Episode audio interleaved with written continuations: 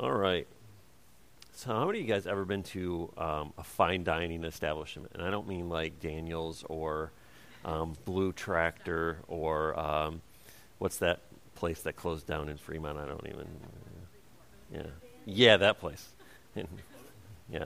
Anyway, how many of you guys ever been to a fine dining place? Like, okay, so a few of you have been to a fine dining. Okay, so what is it about fine dining that people are attracted to. You always see these, you know, people on like social media, they show you a picture of their plate and like, I don't really care what your plate looks like. I just want to know what it tastes like. If it tastes good, then I'll eat it. But, you know, they get this weird stuff all in here and then they got some weird sauce. I'm like, what does it taste like? I don't care what it looks like.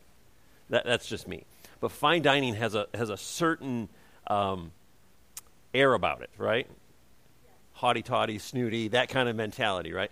And but what do you get? You go there and it's the table setting, it's the seating, it's the food, it's the music, it's the ambiance, it's the the, the wait staff, it's the bill, it's the uh, it's the things that go along. It's the finer things in life that go with fine dining. If you've ever been to a five star restaurant, it's in, it's incredible what they will do and what they bring you and what they give to you. And it's like, I don't need 12 rolls. But you know they uh, they're, they're replacing your water every you know you get down about that far and there's somebody replacing your water. You're like, can I drink the glass first? You know, like I want to drink this glass. This water tasted good. Don't replace my water on this one. But there's something about fine dining that is when you go, you know you're going to be well taken care of, right? You know that you're going to get um, the best um, waiter and waitresses. They don't hire schmucks to be five star dining waiter and waitresses. They know they picked the cream of the crop to do that. And you go in expectation of everything being what? Not, eh, it was good enough. You expect it to be what? Excellent. You expect excellence when you go to five star uh, restaurants and, and when you go to five star dining. You expect it to be top of the top of the shelf. You don't expect to go and be like, you know, walk up, what you want, hon? You know, well, I'll have the filet mignon. You want fries with that? No, they're not. Gonna, they're not going to ask you that. They're not going to ask you that, and the waiter is not going to call you hun at a five-star restaurant.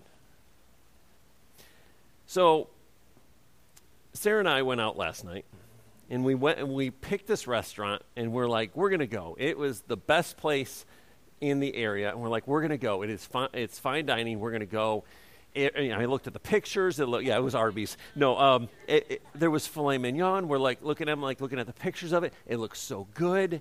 Like the tables look nice, the plates look nice. Like not the what's on the plate, but the plate. I'm like, that's a really nice plate. I'm like, I don't even have plates that nice. Um, you know, the plate looked nice. What was on the plate looked nice. The people eating looked happy and smiling. Like, okay, this is the best. You know, so we're like, oh, we're gonna go there.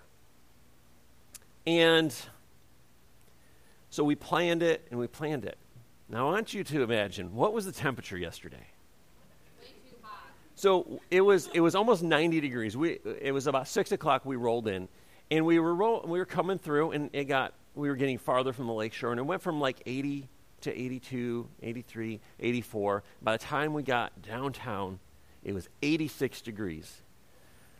We're like, yes, this is going to be great. We're going to go there, we're going to get food. And so we go, we open the door, and we walk in. And we're like, wow, it's really nice in here. And then we're like, but it's really hot in here. Either their air wasn't working or they decided to not let their air work. Um, either way, it was not a fine dining establishment at that point. So when you go to a place, you expect the atmosphere to be inviting. When I step through that door, we're like, this is not inviting. I'm like, the food might be great, but I don't want to sit in 86 degree weather inside and eat food. I don't want to go into a sauna with a popsicle. You're not eating much of that popsicle. So you plan for something and you're like, it's going to be great. We're going to go there. We're going to get everything we want and it's going to be good, you know. And you get in there and the atmosphere changes or it doesn't change. it's the same as it is outside. And you're like, wow, this is not a nice restaurant. And like we walked in, we looked at each other like, nah. And we just turned around and walked out. It wasn't that because the restaurant was bad. I was watching the people. They were all smiling, eating their food, but they were sweating while they were eating their food. And I don't want to sit in sweat and eat my food because I don't know if they've overseasoned it or if it's the sweat dripping into the food. You know, I, I don't know. Anyway, sorry.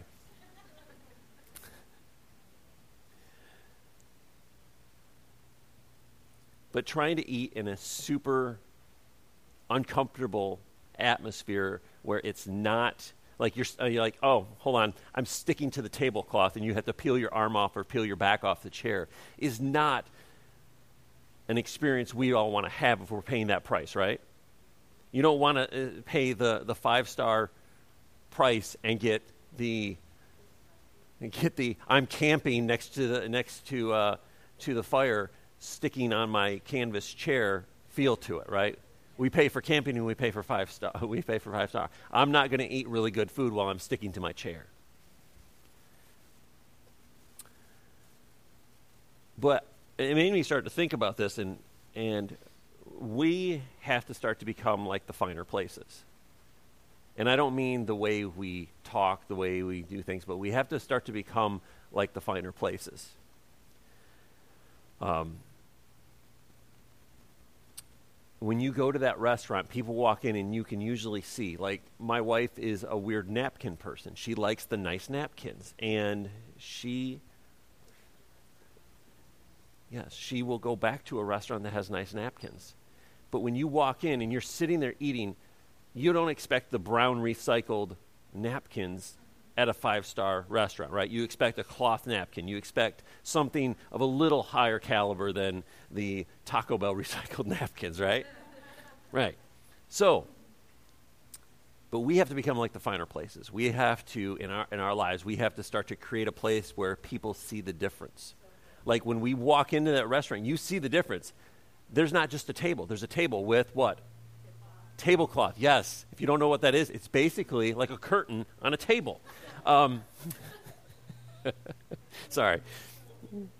But we have to start to to become that in our lives for people to see. And I'm not saying when people come over, get the ta- tablecloth off and go, here you go, here's the cloth, tablecloth. No, in our lives, we have to start to become the finer places. We have to create an atmosphere in our homes that create a difference in the people that step into our homes, into our lives, that step into our lives. If our lives and our families and, our, and, and the house that we live in, the atmosphere is out of order, people won't come into the home, right?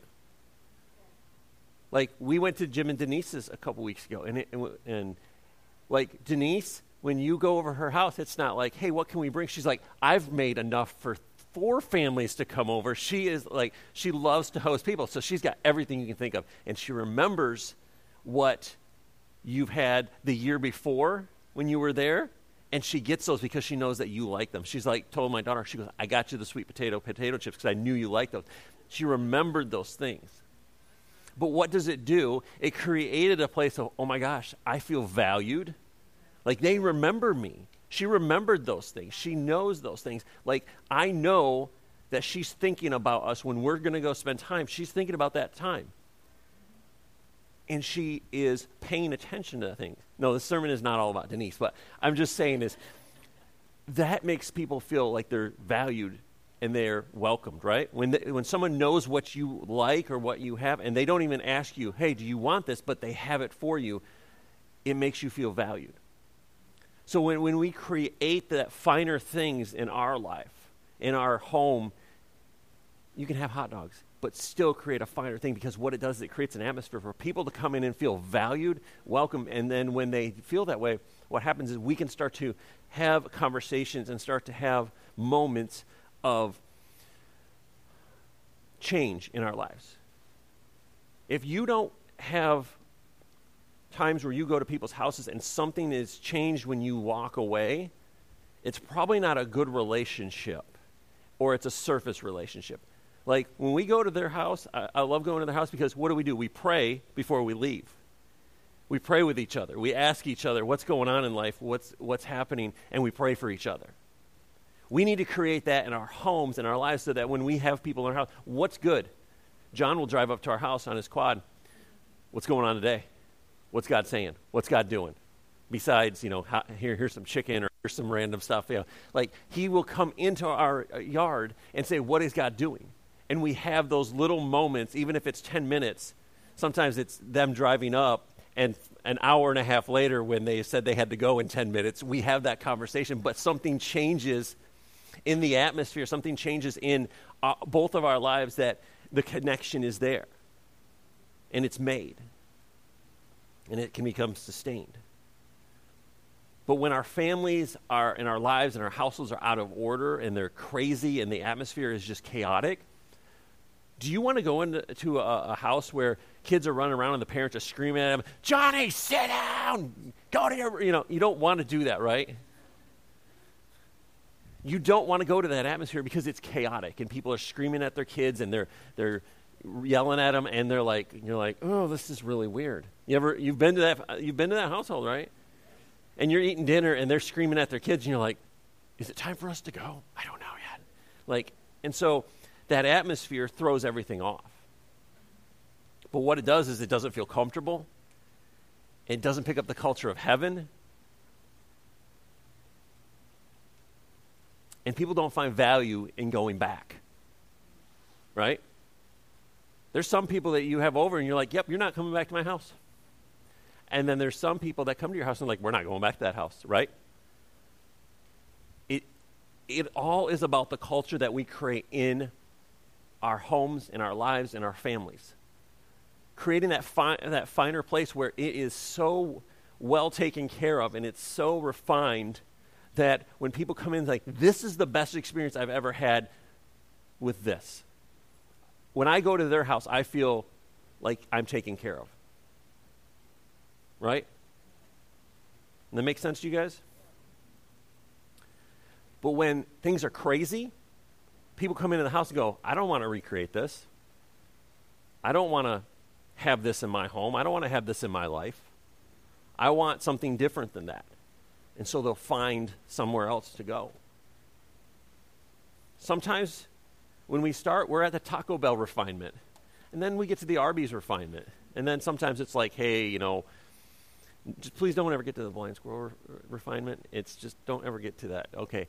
Um, but then you get to the, the five star. You get to the, the five star steakhouses, the steakhouses that you have to wear a suit coat to get into in some of these re- places like if you guys ever go to Mackinac Island and you stay at the Grand Hotel, that is like the ultimate level of refinement. You don't go, this is unacceptable dress after like six o'clock. They will ask you to put a suit coat on, or they will give you a suit coat that you can borrow until dinner is done with. You don't walk into that place looking like this. This is a bum to them. This is dressed up for me. Just saying. But there's a level of refinement that in an expectation that is carried at that restaurant and that hotel that you don't just wander around in sweatpants and a t-shirt. There's a level that is expected and carried. And I think we need to do that in our own home, in our lives and our families. There's a level that we are expected to carry and we will carry that. Like my girls know, you don't go to, to town in pajama pants, and a shirt you slept in the night before. You will not go out of the house like that. You will put pants on. Like my my daughter's got one pair of sweatpants, and I'm like, girl, you ain't wearing those out in public. But she knows that that level is always there. That you have to look good when you go out. You're not going to look like you just woke up and rolled out of bed. You guys ever have been sick and you wake up and you've worn the same pair of clothes for two days? Think of it that way. Would you go out in the same pair of clothes you've been sick in for two days and go out to dinner in those? No, you probably wouldn't. But there's a level uh, uh, of expectation in our house that this is we're not going we're going to carry something in our in our family. We're going to carry this. We're going to live this way because this is what we've set as a standard, right? You set standards in your home and you make the atmosphere a place where people can live up to that standard. Not like forcing them to, well, you're going to do this and you're going to do this. No, you create it so they can grow into that standard. You know, my daughters, when they're two, running around in a princess nightgown, doesn't carry on into 16 and 17 and 18. They don't get to do that. There's a, it, it'd be too short, and it's not a standard. And when they're two, it's a standard. That's what they wear everywhere, whether you want to dress them or anything or, not. They're still wearing the, the princess nightgown over top of everything that you give them because that's what they wear. Don't know why, but that's what they wear. But creating that standard, uh, standard in our households, in our personal lives, saying we're going to meet this standard. We're not going to go below this. We're not going to try to go even close to it. We're going to create the standard. And when you do that, it creates a place where people want to be in your life, in your home, in your kids' lives, in your places of operation. They want to be there.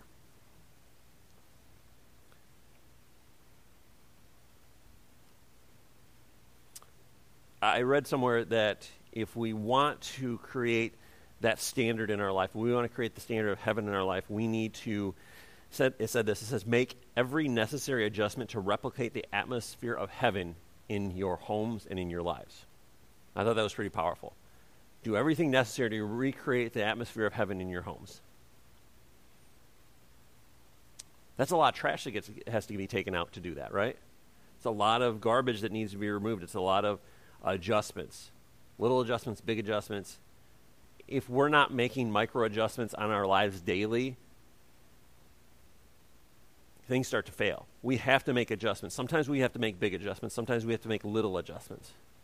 Sometimes it's just doing something different, saying, no, this is not creating a place where the Holy Spirit wants to be.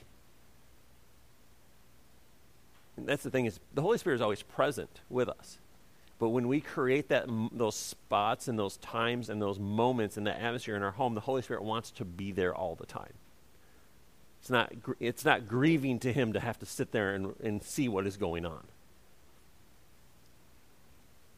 So, you guys want to turn to John chapter 20. So, a lot of people read this, but they don't talk about this the right way. This is when Jesus appeared to his disciples. Well, this is, wasn't just one time, Jesus actually appeared twice to them. And people don't really discuss that. They always say Jesus appeared to his disciples and blah, blah, blah. Well, he, it's actually twice. So, chapter 20, verse 19 of John, it says, On the evening of the first day of the week, the disciples were gathered together with the doors locked for fear of the Jewish leaders. Jesus came and stood among them and said, Peace be with you. After he said this and showed them his hands, the disciples were overjoyed when they saw the Lord. So instantly, he said, Peace be with you. And he showed them the hands. The moment they, they saw that, the atmosphere changed, right? Something changed. They were afraid of the Jewish leaders. They were afraid of Roman leaders. They were afraid of being dragged off and crucified or dragged off and killed. But when they saw the Lord, they were overjoyed. So immediately it went from fear to an overfilling, an overflowing joy.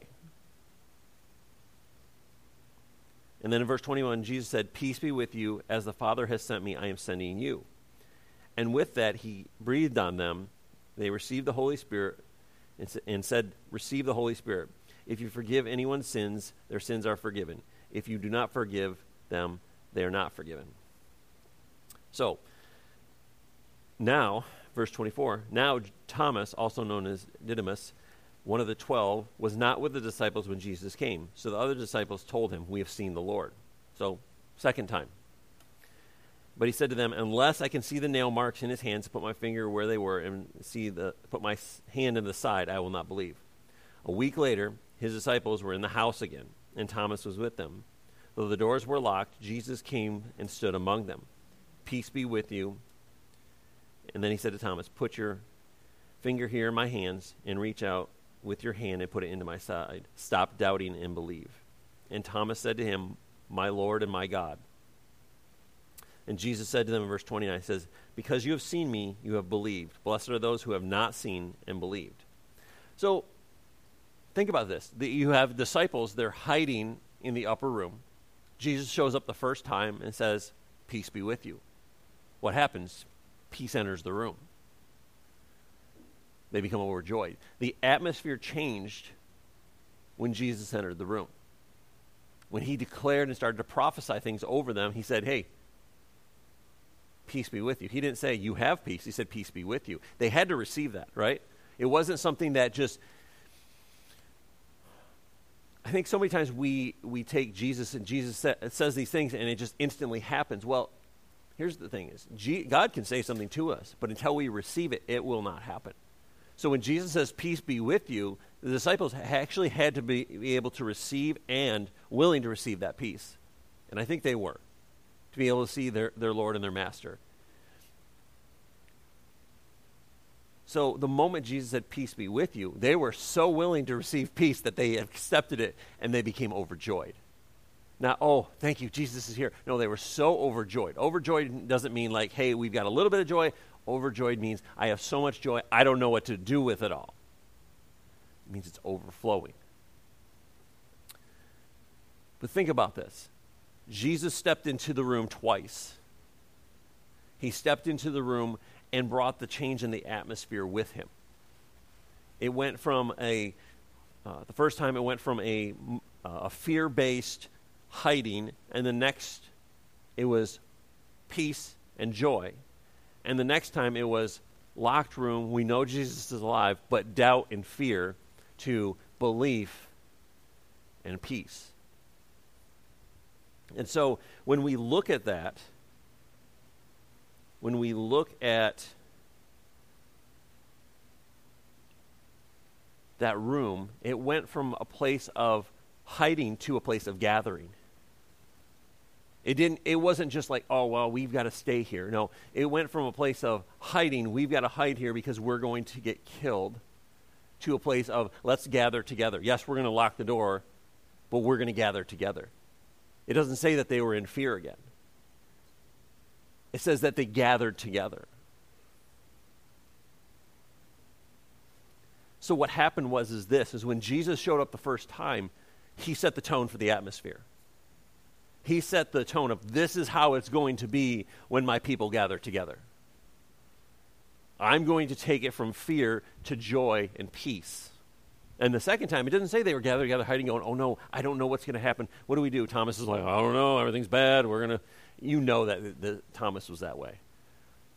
He was like the negative Nancy of the disciples. Like he said, I can't see it, I don't believe it.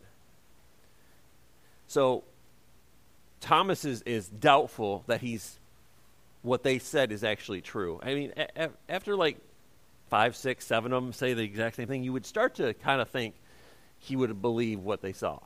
Like, well, did you have some bad, bad bread and wine that night? You know, he's he's trying to, in his mind, figure out why they keep saying this, and he doesn't believe them. But Jesus shows up the second time, and he removes all doubt from the room. He's like, I'm finalizing this. I'm gonna. He goes, we're gonna solidify this. Anybody who doesn't believe I'm alive, that was part of my group. Now you're going to believe I'm alive. So Jesus, he, he chases out fear the first time. Then he chases out doubt the first time. But what does he do is he creates something in that group of people, but also in that place that is not a place of hiding and fear, but it's a place of rejoicing, celebration, and gathering, and people want to be there. Because here's the thing is they were in there multiple times. This wasn't just a place to hide out. This is a place where Jesus shows up, shows up again, deals with some things, and later on the Holy Spirit shows up and does his work. So what, what did God do? God started the foundation, started with a bunch of scared guys. Jesus shows up, changes the atmosphere, changes the atmosphere again, and then it becomes a place that is so open to the Holy Spirit showing up that he comes and he fills them with tongues and they're talking like a bunch of gibberish to other people that don't understand what's going on. So Jesus literally recreated a room to become a place to be able to receive what God is doing. He changed the atmosphere within the group of people in his family and his household. In his house, in the physical place that they were, he changed it.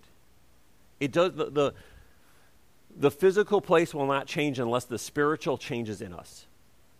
The household won't change until we start to change something in us.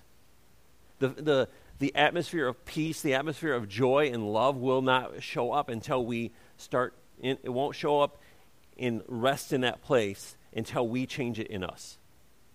Is that making sense? We have to start to re- create that in our families.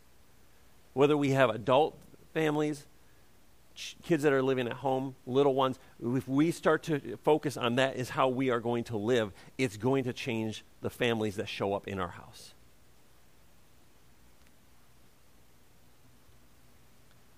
A place of fear and doubt can get, now become a place of rejoicing and gathering in our lives.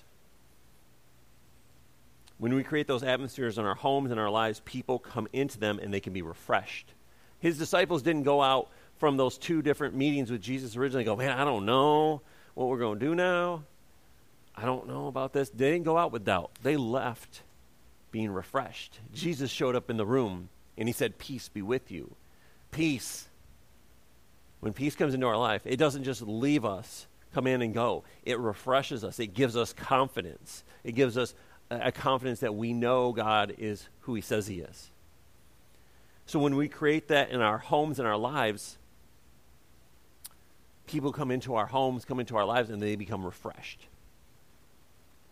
You ever talk to someone, you ever had a coworker, and no matter what is happening, like they could have won the lottery.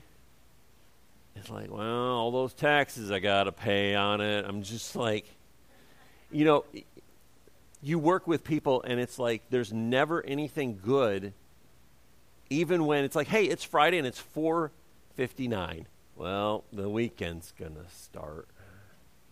It's like working with eeyore. Well it looks like rain today. That kind of reminds me of like like I, I swear they gave that donkey john wayne's voice and when we create an atmosphere of, well, I don't know what's going to happen today, it could rain. Well, if it rains, it rains.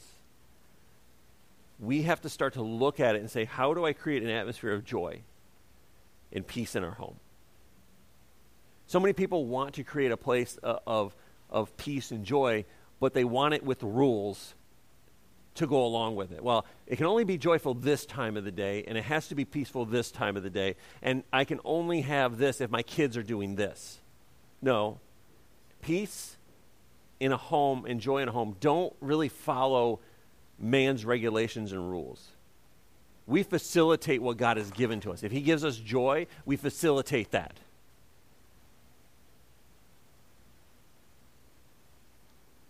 But when people come into the home, are they being uh, into our lives and into our homes? Are they becoming refreshed? Do they come back and go, man, that was just great?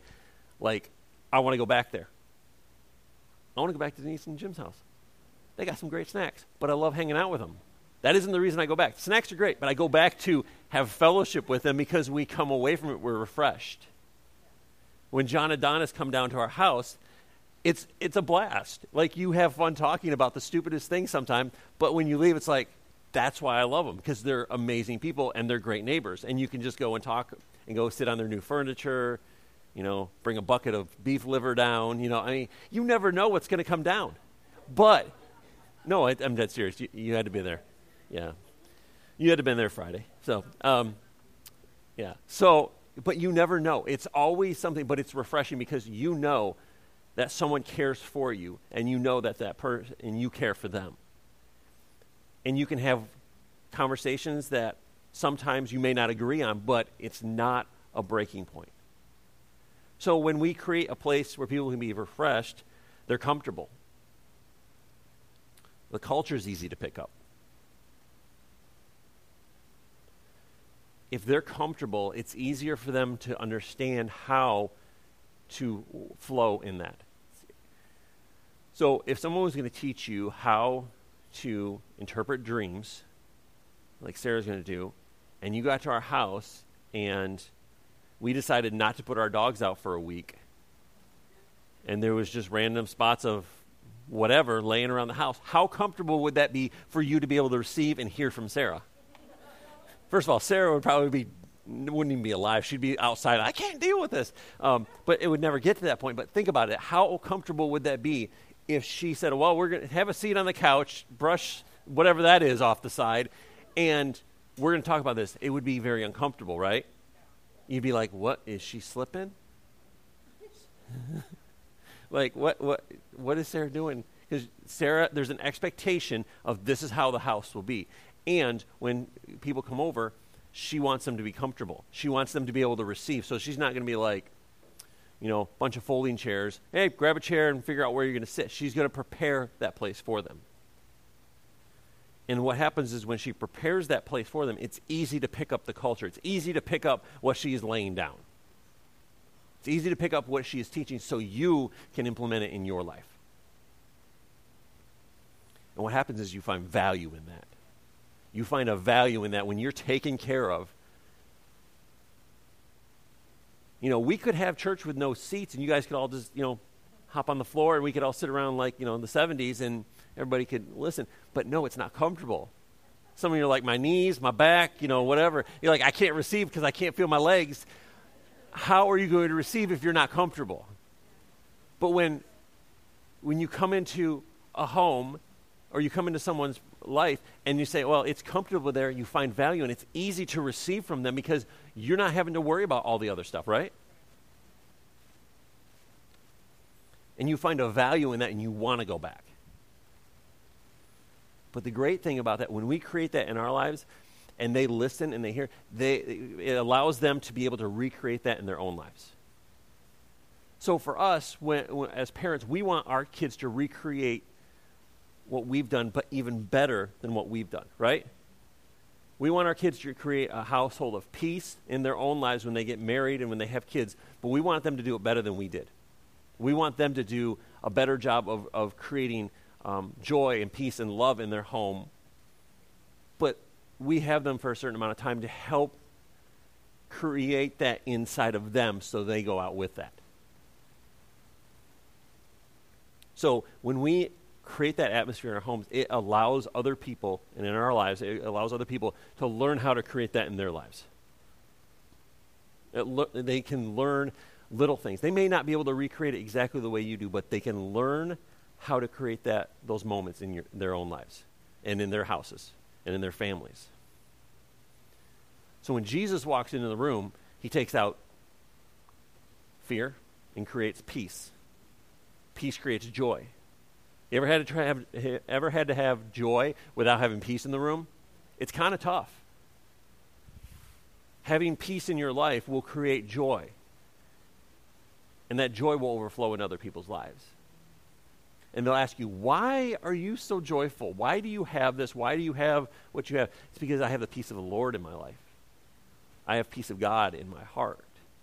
It's in our family, it's in our house. Because we allow his peace to dwell there, it creates joy. Joy overflows and it affects other people. So create that culture in your home. Create that culture in your life so when people come into your life, they're like, I want to go back there. I want to sit with them. I want to hang out with them. I want to hear what they have to say. Whatever it is, they're going to either say, uh, I don't want that, or yes, I want that. You know, like, oh, don't want that. Life's crazy, or their life is together. They've got peace. They've got a good family. They're raising good kids. They're successful in marriage, living out a, a Christian walk. And so when we think about this, we need to make the necessary adjustments to allow the atmosphere of heaven to be in our lives little things, little tweaks can adjust.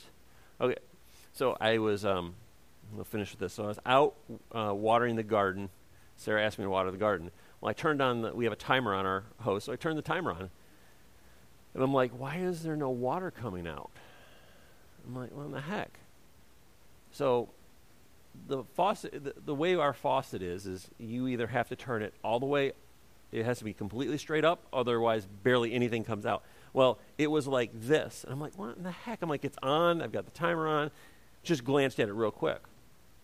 And I realized that the flow, because it was like this instead of like this, almost everything was out. It was just a little trickle. I'm like, what in the heck? So it's, I had to go back and look at it and say, okay, what do I need to change? I changed just a little micro change, 10 degrees, something like that, and it changed in the amount of water that came out of the faucet. I know it's a stupid analogy, but it's when wa- the water comes out of us, living water comes out of us, just a micro adjustment can allow the maximum flow out of our lives. But it's that 10 degrees to the right that stopped me from watering the garden. It was like all over the cement. And I'm like, uh, that's not working. So I had to go back, just boom. And it immediately watered. So the micro adjustments allow the flow of heaven to come out of us into the atmosphere around us, and it helps us create the atmosphere that God wants for our lives, our families, um, our workplaces, our homes, whatever it is. It's that micro adjustment sometimes that just allows that flow to be opened up all the way. Let's pray.